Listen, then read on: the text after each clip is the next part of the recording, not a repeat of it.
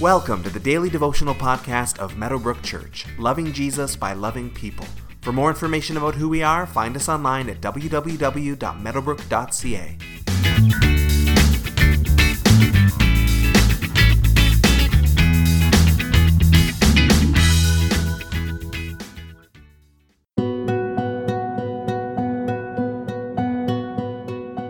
Touched by God is an old-fashioned expression that's similar to another old-fashioned expression, touched in the head.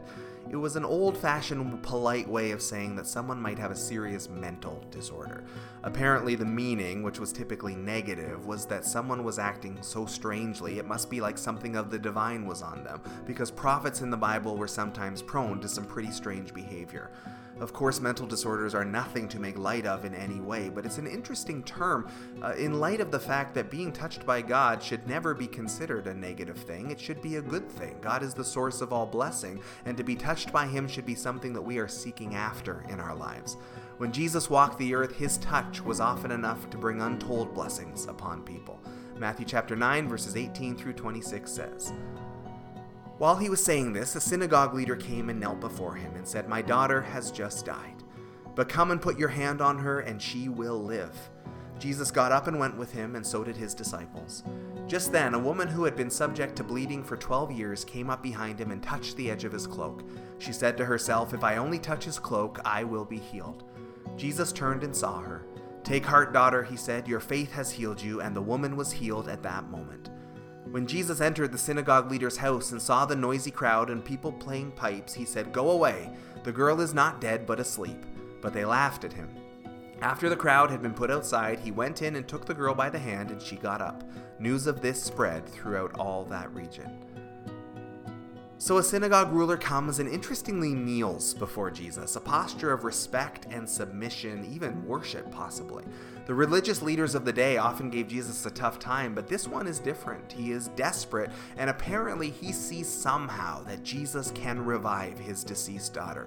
Jesus agrees to go, obviously knowing that he has the power to do so. On the way to see this passed away daughter, a woman comes up behind him and touches his cloak. She's been subject to bleeding, which has been interpreted to likely mean some sort of menstrual issue. Her bleeding just never stops. This meant that, according to the law, she was ceremonially unclean. She wasn't supposed to touch anyone while she was in this state. That probably was challenging enough for a normal monthly period that a woman would go through regularly. To not have to touch anyone for several days would be challenging, but this woman would constantly be in a state where she couldn't touch anyone. But she has faith, and faith is not just a feeling. It has spurred her to action. She trusts that even a touch of the cloak of God will be enough to restore her. So although she shouldn't touch anyone, she grabs a hold of Jesus' cloak. But Jesus doesn't rebuke her for being where she isn't supposed to be. She doesn't rebuke her for breaking the law. Rather, she's praised for her trust. "Take heart," he says. "Be encouraged. Your faith has healed you." And obviously it was God's power, not her faith, that made it happen, but her action in reaching out to God connected her with God's power in a way that changed her forever. Coming to the house where the girl has died, there's a crowd. They are gathering there to loudly mourn, including a band playing mournful music, which was normal of the time.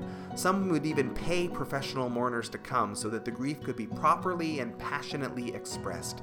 Jesus tells these mourners to leave because they're not needed. She is only sleeping. She's not dead.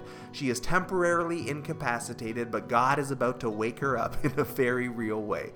Jesus is met with laughter, which of course is understandable, but not long after, a touch from God silences the laughter as a girl rises from the dead, as the author of life raises her to life, and news quickly spreads as a resurrection naturally would.